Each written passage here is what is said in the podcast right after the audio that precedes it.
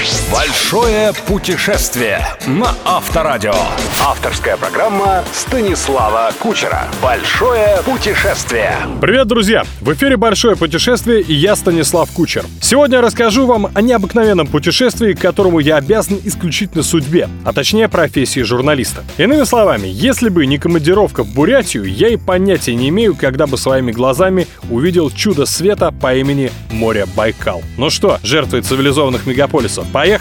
Спонсор Ядран-Галенский лабораторий АО. Имеются противопоказания, необходимо ознакомиться с инструкцией. Большое путешествие. Путешествие на Авторадио. Уже в самолете мы с коллегой Сергеем Цехмистренко поняли, что летим в некое совершенно иное культурное измерение, в жизни которого влияние Солнца и физически, и духовно чувствуется сильнее, чем где-либо еще в России. Борт вылетает из Москвы в 11 вечера, а прилетает в Улан-Удэ уже в 10.30 утра по местному времени. С профессиональными конторами по арендам машин в Бурятии пока беда. Однако любой таксист за совершенно разумные деньги отвезет вас куда угодно. Прежде всего, к главной сокровищнице республики – Байкалу. Напомню, именно Бурятии принадлежит 60% береговой линии этого крупнейшего на Земле пресноводного озера. К тому же буряты – народ гостеприимный и коммуникабельный. Возникнет желание, сможете и машину на свой вкус подыскать, конечно, на джипе здесь путешествовать комфортнее, и, разумеется, показав права, самому получить удовольствие от вождения. Начнем с Улан-Удэ.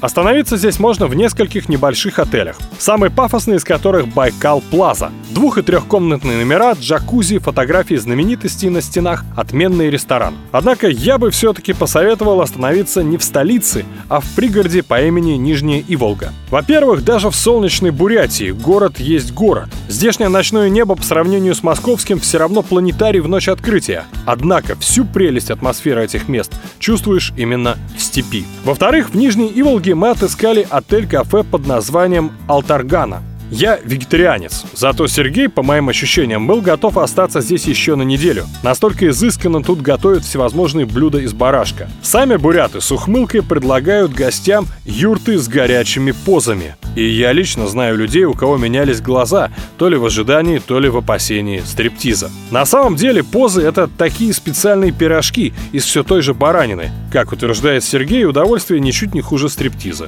Во всяком случае, в уютной юрте после сытного ужина ему уже точно никто не был нужен.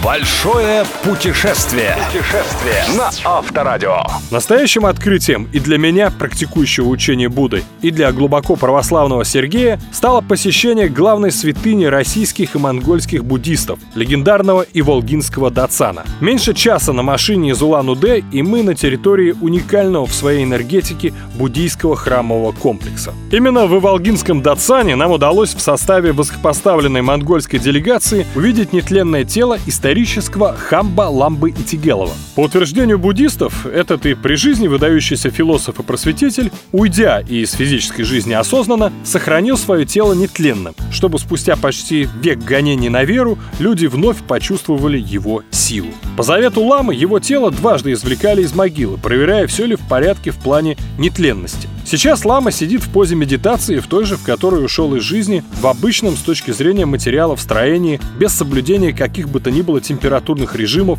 монахи и врачи регулярно проверяют, что происходит с его телом. По их словам, спустя 85 лет после физического ухода из жизни тело не изменило своих характеристик. Впрочем, лично мы убедились в благословенности этой земли не на примере Хамба-Ламбы. Зайдя в гости к действующему ламе Догбе, мы познакомились с девятилетним мальчиком, который, сидя посреди бурятской степи в простом деревенском срубе, играл на фортепиано такие вещи, что если бы сие зависело от меня, я бы немедленно отправил его в лучшую консерваторию мира и параллельно попросил написать музыку кино. Настолько светел и силен этот талант. Зовут его, кстати, Лудуб Ачиров. Его музыка есть в соцсетях. Мальчик слепой от рождения. При этом я встречал мало детей, столь же бесшабашно открытых и жизнерадостных.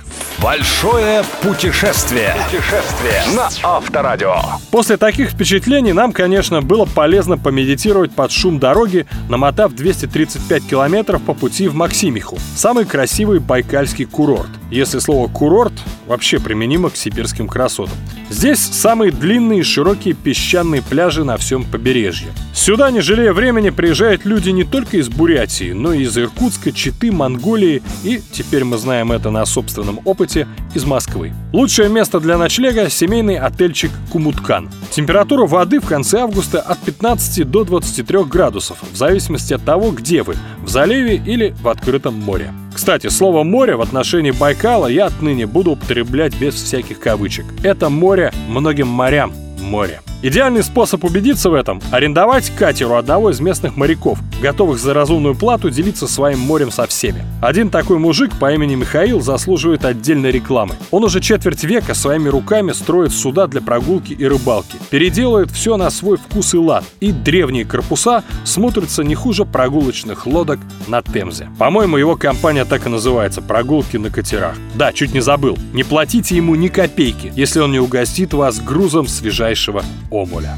Большое путешествие. Путешествие на Авторадио. Пожалуй, больше мне о Байкале сказать нечего. Все остальное нужно увидеть глазами и почувствовать телом, смело нырнув в самую его чистую и прозрачную на свете воду. Это была программа «Большое путешествие» и я, Станислав Кучер. Наша страна богаче, чем мы иногда думаем. Так здорово регулярно убеждаться в этом. До встречи ровно через 7 дней. Так хочется в путешествие. На самолете, поезде, автомобиле. А из-за укачивания об этом остается только мечтать. Поможет Драмина. Хватит мечтать, пора собирать чемодан. Драмина. Препарат от укачивания во всех видах транспорта для детей с трех лет и взрослых. Одна таблетка за 30 минут до поездки помогает предотвратить симптомы укачивания. Драмина. Пусть дорога станет приятной. Имеются противопоказания, необходимо ознакомиться с инструкцией. Большое путешествие. Большое путешествие со Станиславом Кучером. Кучер дорогу знает. На Авторадио.